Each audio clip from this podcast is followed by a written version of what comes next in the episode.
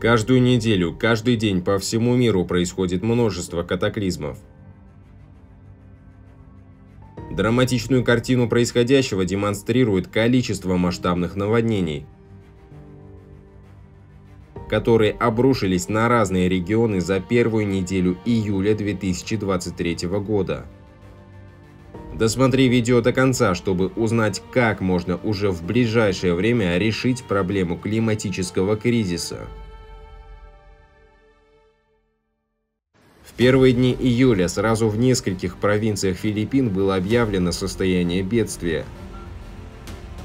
Причиной тому стали наводнения, вызванные сильными дождями. Вышедшие из берегов реки затопили как минимум 12 городов, и более 200 тысяч человек были вынуждены спасаться от наступления воды.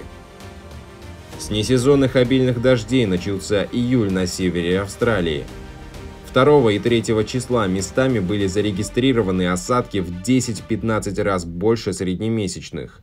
В некоторых частях западного Квинсленда текущий месяц уже признан самым влажным за всю историю наблюдений. А в Китае, в муниципалитете Чунцин и провинции Юньнань произошло сильнейшее за последние 50 лет наводнение. Ливни на юго-западе страны привели к эвакуации более 95 тысяч человек. К сожалению, не обошлось без жертв. Убытки от стихийного бедствия оцениваются в десятки миллионов долларов.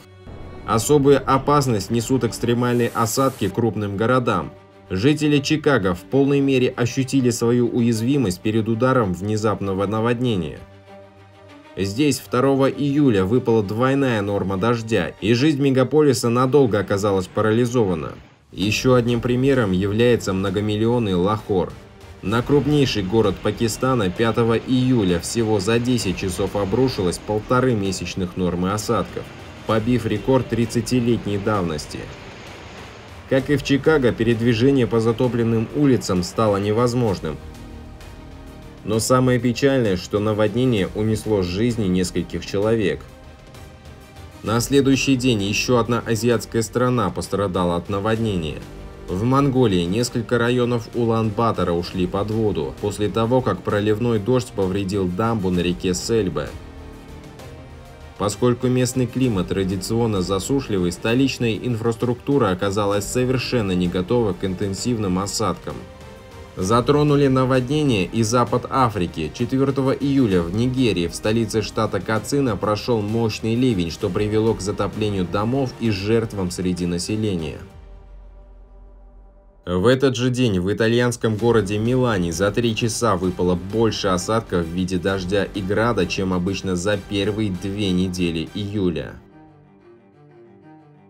5 июля сильнейший летний шторм в истории страны, получивший название Поли, накрыл Нидерланды. Порывы ветра достигали 146 км в час.